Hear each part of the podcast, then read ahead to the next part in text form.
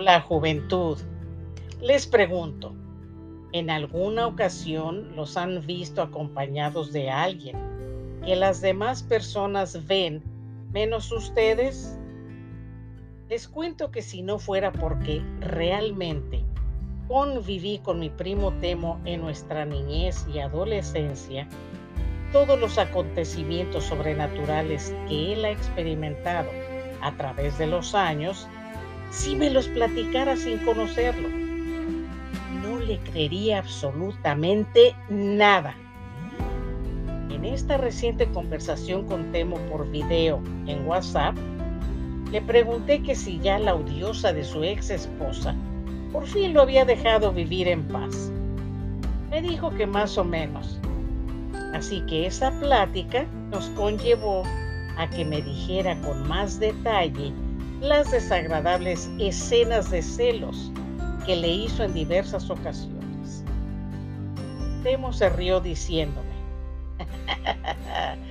me creerías si te digo que cuando me iba al trabajo en mi camioneta ella veía una mujer que iba sentada junto a mí.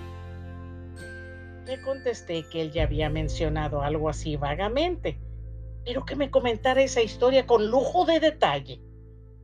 Con una sonrisa sarcástica me dijo, bueno, cuando todavía vivía con la bruja de Lodia, ella me alcanzaba antes de irme en mi vehículo y me gritaba diciéndome que me detuviera.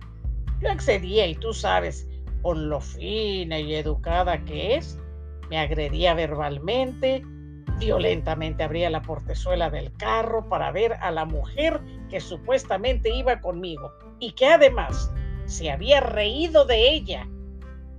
Pero al ver dentro de la camioneta no miraba a nadie.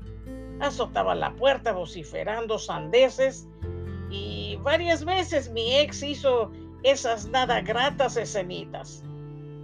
Mira, Ceci, yo nunca he visto a esa dama. No sé quién es, pero siento su presencia y me avisa si hay algún peligro. La escucho en mi mente. Lo interrumpí diciéndole que si no fuera porque yo pertenezco a la misma familia, lo juzgaría de esquizofrénico. Los dos nos reímos y continuó la charla. Ah, pero cuando ya estábamos divorciándonos, yo me levantaba en la madrugada y me preparaba para ir a mis labores. Pero escuchaba fuera de la puerta de mi casa diariamente una voz que cantaba. No entendía la letra de la melodía, pero era agradable al oído. Mi ex un día la oyó y salió a insultarla. Imagínatela ofendiendo a un espíritu. Temo me comentó que también al llegar a su trabajo, uno de los guardias de seguridad lo detuvo diciéndole que él sabía de antemano que no podía entrar acompañado a la empresa sin autorización y que la señora que iba en su camioneta debía de salirse. Mi primo le dijo al guardia y a los demás que estaban ahí que revisaran su vehículo. Así lo hicieron. Y no encontraron a nadie. Actualmente, aunque los vigilantes de la compañía vean a la dama, lo dejan pasar. Ya saben que él va solo.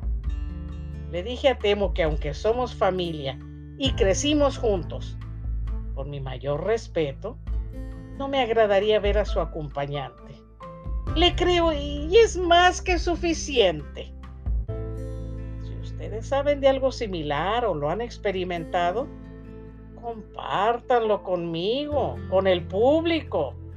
Ah, síganme en YouTube. Y hasta la próxima.